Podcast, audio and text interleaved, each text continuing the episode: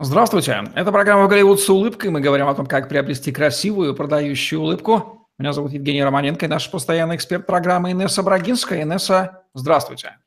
Здравствуйте, Евгений. Здравствуйте, зрители. Инесса Брагинская, стоматолог-ортодонт, выравнивает зубы, нормализует прикус, восстанавливает челюстную систему детей и взрослых. Более 8 лет ведет частную практику в стоматологических клиниках Москвы обучалась в Канаде, США, сертифицирована по современным методам лечения наружным и внутренним брекетом, съемным капом, виртуальному планированию лечения. Свыше 500 пациентов с ее помощью уже имеют красивую, здоровую, продающую улыбку. Это страшное слово кариес. Ну, не так страшен черт, как его малюют. Будем сегодня разбираться, как нам жить с кариесом зубов у взрослых. Инесса, давайте дадим определение. Что такое кариес зубов? Кариес зубов – это бактериальное разрушение твердых тканей. Поэтому, если говорить простым языком, то выглядит это в форме либо потемнения, либо полости кариозной. Кариозная полость – это значит уже та поверхность, в которой есть какая-то пора, дырка, и она может быть разных размеров, разной глубины, ширины и так далее. А, поэтому кариозный процесс – это всегда процесс, который связан с бактериями. Какие виды кариеса существуют? Кариесов бывает великое множество. Они разделяются по поверхности зуба, на которой анатомически оседают. Они разделяются по глубине поражения. И, конечно же, они бывают у детей у взрослых и а, разного характера. Мы сегодня говорим именно о взрослых. Я делаю на этом акцент, потому что кариес детей – это другая вообще история, и протекает он по-разному, и видов кариесов у детей есть э, также а, отличительные особенности от взрослых, поэтому мы сегодня говорим о взрослых. Кариес взрослых, эм, если мы говорим по поверхности, бывает, естественно, поверхностный, либо в стадии пятна, а, когда задета только э, слой эмали, то есть поверхностная ткань. А, есть э, средний кариес, это тот, который, соответственно, уже задевает ткань дентина, то есть это под эмалью, тот, который мы не видим слой, но он отображается, как, когда уже есть кариозное поражение, полость. И туда забивается пища, или же если что-то попадает кислое, сладкое, то человек это чувствует. И кариес тот самый. Он, соответственно, уже доходит практически до всей глубины дентины и даже до, скажем так, рогов пульпы зуба. Это та часть, где начинается, скажем так, сама жизнь зуба. Это глубокое поражение, глубокая полость. С ней, как правило, человек уже жалуется на ощущения неприятные и бежит к стоматологу сам.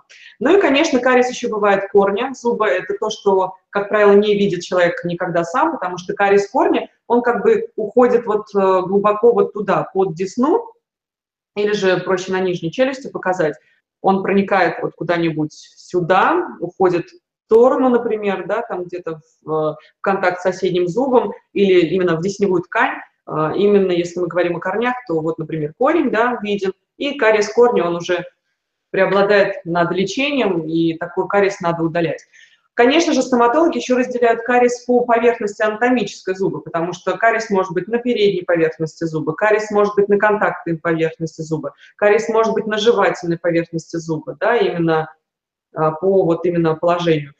Кариес может быть пришеечной зоны зуба. Пришеечная – это вот которая именно контактирует с десной. Кариес может быть циркулярным, круговым, то есть именно по всей шейке зуба, да, то есть быть ободком. Как правило, такой кариес пришеечный, а, именно циркулярный, он бывает вот здесь вот, именно на жевательных зубах.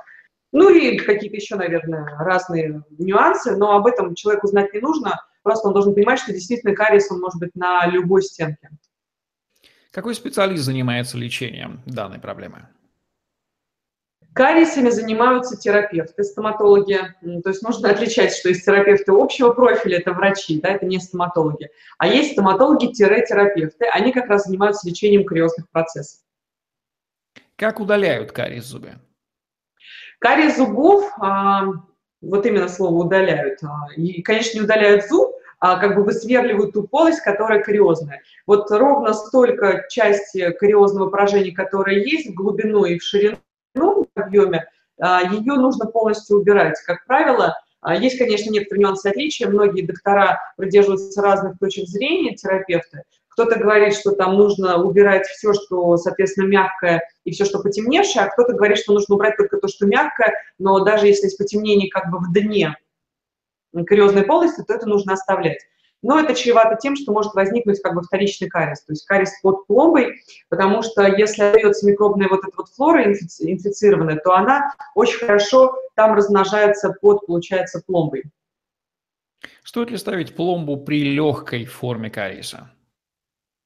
А, конечно, понятно, что после того, как мы удалили кариес, да, то есть его высверлил доктор, обработал а, кариозную полость и поставил пломбу, а, нужно знать, что пломбы живут где-то приблизительно 3-5 лет, потом они дают усадку. И усадка у всех бывает разная, она бывает как бы в ширину усадочную, в высоту, бывает и в ту, и в другую сторону. Поэтому я всегда говорю о том, что если мы поставили пломбы или пломбу, то обязательно нужно ходить на осмотр где-то приблизительно раз в год. Это самое лучшее, потому что изменения пломбировочного материала усадочного характера, они всегда бывают. Могут быть сколы, могут быть вот кариесы под пломбами. Поэтому, чтобы все эти нюансы и тонкости знать и понимать, или же хотя бы их не пропустить, нужно ходить раз в год на осмотр для того, чтобы доктор все пломбы проверял на свою жизнеспособность, скажем так, и на свое качество во рту, и будет сообщать об этом самому пациенту. Как узнать, что кариес прогрессирует и становится обширнее? Сам человек вряд ли сможет узнать об этом. Поэтому я говорю, что вообще все, что связано с полостью рта, оно настолько деликатно, незаметно и, скажем так, скрыто от человека, что э, это та сфера и вообще та область самого, и та, и та часть человека, которая является для него инкогнито. Поэтому специалист у вас должен быть однозначно, и посещать его нужно однозначно каждые полгода-год, а, потому что человек никак не может понять, что кариес у него не прогрессирует и не развивается. Когда я слышу от пациента фразу «А, «Вы знаете, у меня этот кариес уже там лет 10, и он никак не развивается, с ним ничего не происходит, все нормально, давайте оставим все как есть». Такого быть не может, потому что то пятнышко, которое помнит человек, оно однозначно прогрессирует в своем развитии, но только он этого не замечает, потому что глаз не может, не может уловить полмиллиметра, миллиметр, даже полтора миллиметра. Человек обычного ловит где-то около двух миллиметров и выше какие-то изменения. Тем более, как человек может узнать, э, углубился ли кариес, если он не может заглянуть как бы в толщу структуры зуба. Как лечат кариес средней глубины? Средний кариес лечит приблизительно точно так же, как и поверхностный. Просто убирается кариозная вся полость до уровня дентина, обрабатывается вся зона специальными а, компонентами, это ортофосфорной кислотой, а дальше накладывается определенный бон специальный, может быть светоотверждаемый, не светоотверждаемый, который дает ту самую силу сцепления или адгезии по-другому, красиво если назвать, и тогда уже ставится пломбировочный материал, либо сэндвич-техника, это слой за слоем постепенно до как бы высоты зуба, либо же, соответственно, это одномоментная установка пломбы, которая засвечивается светополяризуемой лампой, и пломба превращается в плотное образование. То есть сперва она как пластилин, ее можно трамбовать как угодно, а, восстанавливать бугры, анатомические какие-то контактные пункты, а потом, соответственно, она становится жесткой и уже, а, скажем так, является как бы монолитом вместе а, с зубом или с тканями человека. Что такое глубокий кариес и как он устраняется? Да, глубокий кариес самый неприятный кариес для человека, потому что, во-первых, он не образуется быстро. Это кариес, который возникает спустя, наверное, как минимум года пять нахождения на зубе. Поэтому я говорю, что если человек жалуется на какую-то точку, но в принципе считает, что ее лечить не надо, или же какую-то полость, которая у него как бы не прогрессирует, это все своеобразно и сложно. Лучше всего будет обязательно осматриваться и наблюдаться у стоматолога, чтобы как раз-таки не допустить тот самый глубокий кариес. Глубокий кариес э, называется глубоким, потому что он доходит до э, стенок пульпы, до рогов пульпы, и когда человек накусывает на зуб, а так как пульпа состоит из нервных окончаний, то это дает отдачу, такое резкое дергание, и человек понимает, что ой, как-то неприятно. Или же если попадает туда пища, то э, сразу же дает ощущение поднывания, и это ощущение может проходить через там, 5, 10, 15, 20 минут. Вот такой кариес – он как раз-таки уже беспокоит человека, и с ним человек идет к стоматологу. Я уже молчу про то, что вот эта вот яма в зубе, дырка, она, конечно же, некрасива, неприятна и может, э, скажем так, давать неприятный запах в полости рта, потому что это продукты гниения живых организмов. И э, глубокий кариес лечится таким образом, что высверливается уже вся глубокая полость до вот этих как бы рогов пульпы, и ставится специальная лечебная подкладка обязательно. Она состоит из кальция, который заставляет продуцировать как бы вторичный дентин. Это тот слой, который будет защитным компонентом от вот этих рогов пульпы для того, чтобы дальше кариозный процесс не э, дошел уже до нервов пульпы и не возник тот самый пульпит, воспаление а, пульпы, пульпы, пульпарной камеры. И потом точно так же такой же системой ставится уже пломба. Слышал о контактном кариесе. Что это такое? Да, тот самый контактный кариес, я вскользь о нем сказала. А, это, в принципе, легко понять, потому что контактный кариес возникает между контактами зубов. Он может быть на передних зубах, он может быть на боковых зубах. Да? Это э, то место, где зубы в стенках своих контактируют друг с другом. То есть вот такие вот участки, контактные пункты. Пришеечный кариес. От чего он возникает? Да, пришеечный кариес считается одним из э, сложных своей, скажем так, этиологии, то есть причине возникновения. Почему? А, потому что пришеечный кариес возникает по разным причинам. Смотрите, пришеечная зона зуба, давайте разберем, еще раз напомню, какая. Это вот та самая вот пришеечная. Шейка зуба – это тот самый пункт, где э, эмаль переходит как бы в корень. Пришечная зона – самая тонкая зона эмалевая. Там эмали минимальное количество. Поэтому пришечный кариес, он очень часто возникает у тех людей, которые не дочищают эту область щетками. Пришечный кариес возникает очень часто у людей, у которых сама эмаль тоньше, чем нужно в норме. Пришечный кариес очень часто возникает у людей, которые любят кислые продукты. Пришечный кариес очень часто возникает у людей, которые любят отбеливание, те самые пренебрежения и передозировки, скажем, отбеливающими системами. А, он возникает очень часто у тех, кто пользуется отбеливающими зубными пастами. И пришечный кариес очень часто возникает у людей, которые просто-напросто не своевременно делают профессиональную чистку зубов. Потому что если мы не будем регулярно убирать и вычищать профессиональным образом налет в этих зонах, то а, тот самый налет, то есть стопроцентный конгломерат микробов и микроорганизмов, он, конечно же, будет агрессивен на тех участках, где эмаль максимально тонкая. Циркулярный кариес зубов часто встречается. Как быть с ним? Да, тоже мы скользь касались циркулярного кариеса. Я говорила, что циркулярный кариес – это тот кариес, который как бы по кругу, да, как ободочек. Именно по периметру. Он может быть только с одной стороны, а может переходить как бы и на внутреннюю стенку зуба. А, то есть по именно окружности зуба.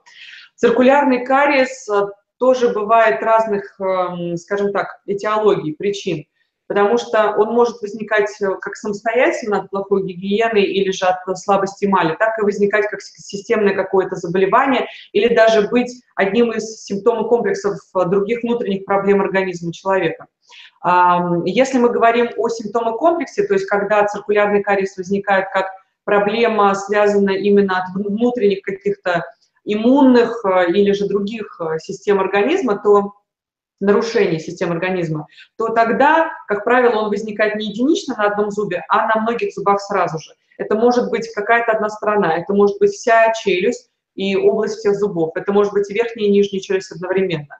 А вот если мы говорим о единичном циркулярном кариесе, то именно в этом участке зуба, вот именно в пришеечной зоне, где циркулярно по кругу этот кариес возник, очень часто эмаль бывает изначально изменена в цвете. То есть сперва возникает коричневость или серость, которая ободком окружает зуб, и только потом уже возникает то самое разрушение в виде полости или такой как бы ямочки-лунки по периметру зуба. Какая профилактика кариеса существует? Ох, профилактика кариеса, конечно же, это та самая неприятная для людей, потому что нужно регулярно ходить к стоматологу, нужно постоянно осматриваться каждые полгода, нужно а, хорошенько чистить зубы, нужно ограничивать себя в углеводах, нужно после приема пищи чистить зубы, нужно пользоваться хорошими профессиональными а, средствами по уходу за зубами, хорошей пастой, щеткой, регулярно менять щетку, пользоваться ирригатором в идеале, пользоваться укрепляющими дополнительными средствами, а, пить побольше воды, меньше курить, а, меньше пить кофе, чистить зубы не, реже, чем, не меньше, чем 3-5 минут. После этого провести языком и проверить, все ли хорошо, ну и так далее и тому подобное. То есть это целый такой вот комплекс мероприятий, то есть невозможно а, сказать, что вот для того, чтобы не было кариеса, нужно просто хорошо питаться правильно и чистить зубы. Беспокоит ли кариес хозяина сам по себе?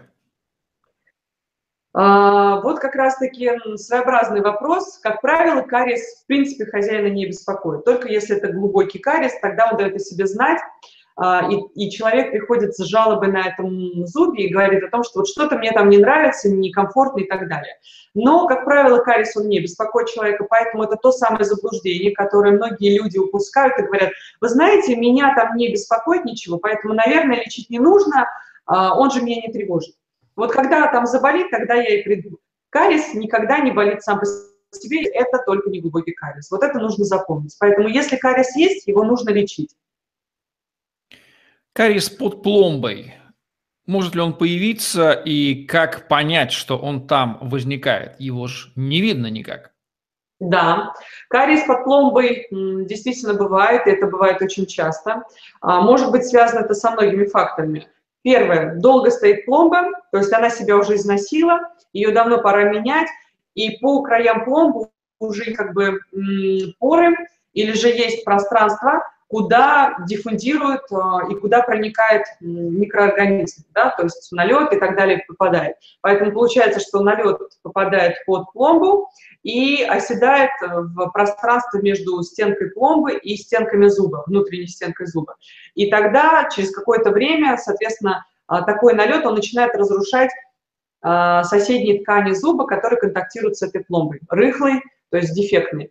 Либо же пломбы может возникать по второй причине, это когда недоубрали кариозную полость, то есть а, оставили часть микробов и оставили часть инфицированной ткани, дентины, да, и поставили пломбу. Тогда однозначно вот в этом как бы герметичном, закупленном состоянии кариес еще быстрее прогрессирует.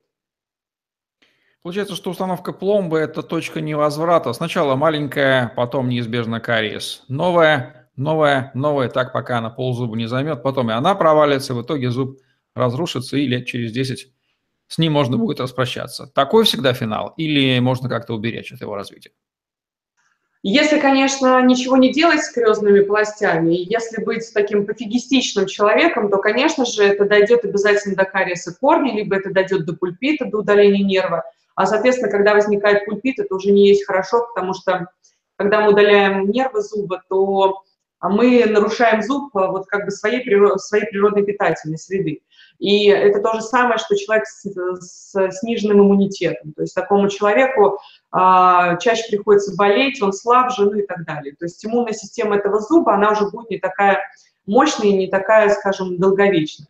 Поэтому все зависит, конечно же, от своевременности лечения кариозных процессов.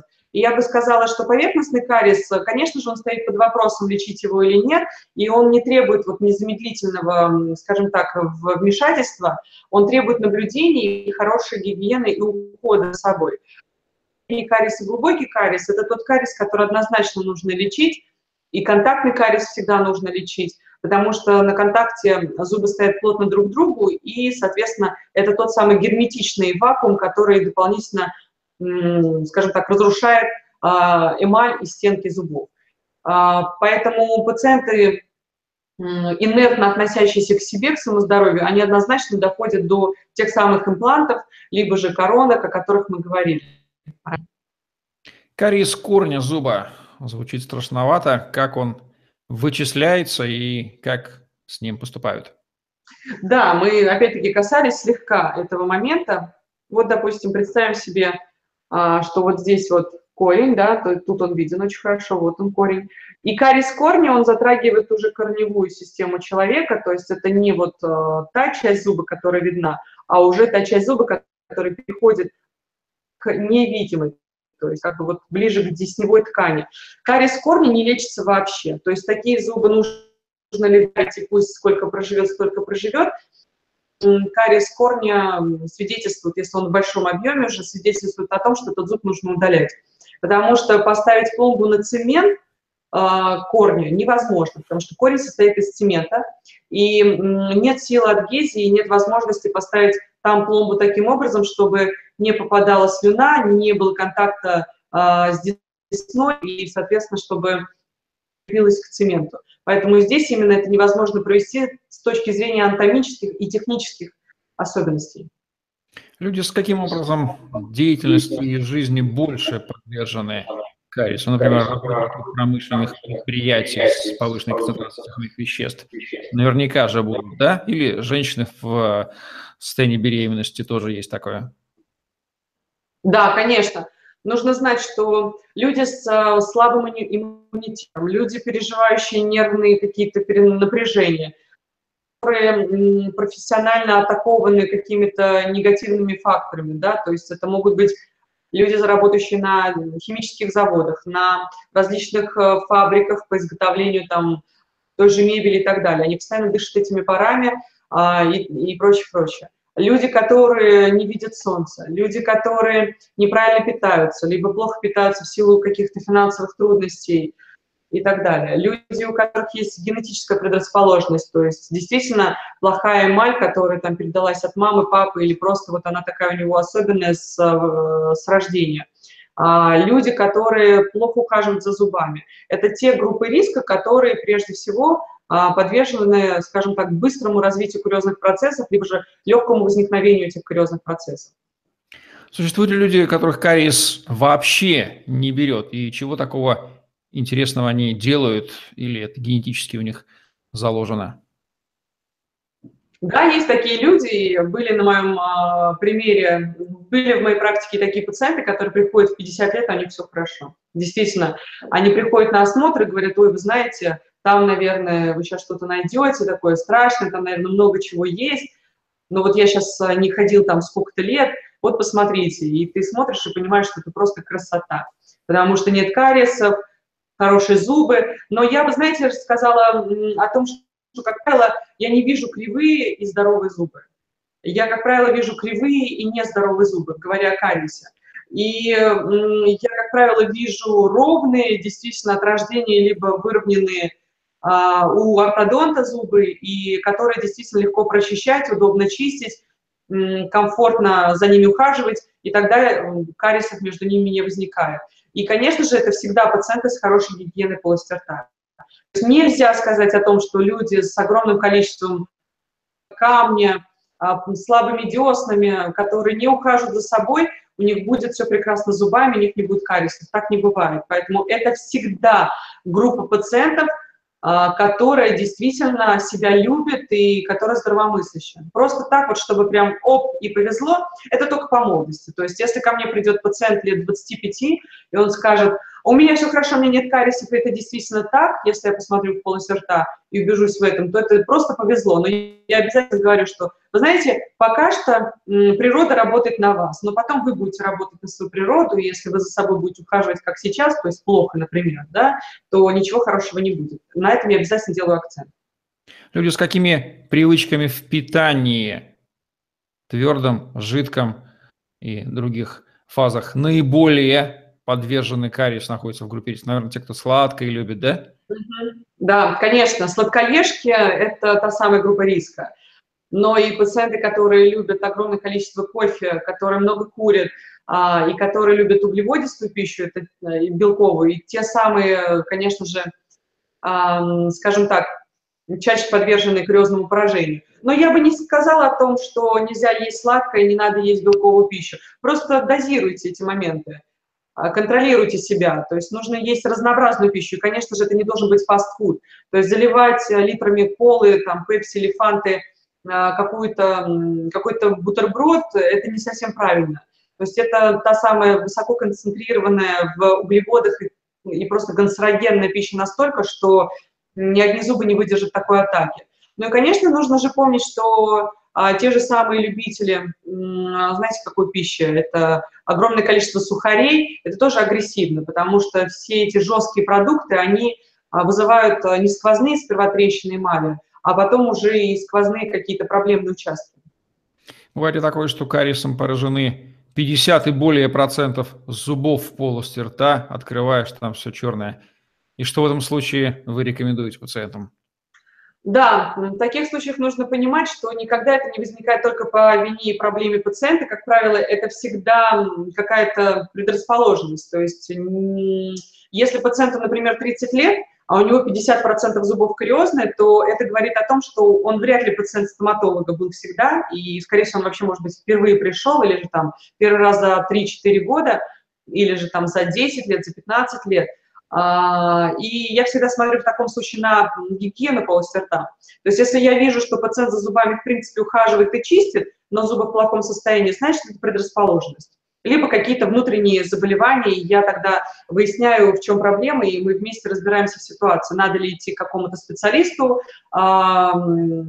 соседнему, скажем так, и выявлять причину, а, и кто виновник а, в этой ситуации в полости рта, либо же а, человек плохо ухаживает за зубами, и действительно там чистка зубов вообще дома раз там в два дня или раз там даже в неделю, или там раз в несколько дней. Это, как правило, делают мужчины. Они очень часто чистят зубы часто чистят зубы раз в несколько дней, тогда я говорю о том, что вы, конечно же, сами себе проблема и беда, потому что с таким количеством налета и камня неудивительно, что микробная флора в полости рта цветет и пахнет. Если кариес не лечить, какой сценарий неизбежен? Сначала зубная боль, потом потеря зуба или что-то иное?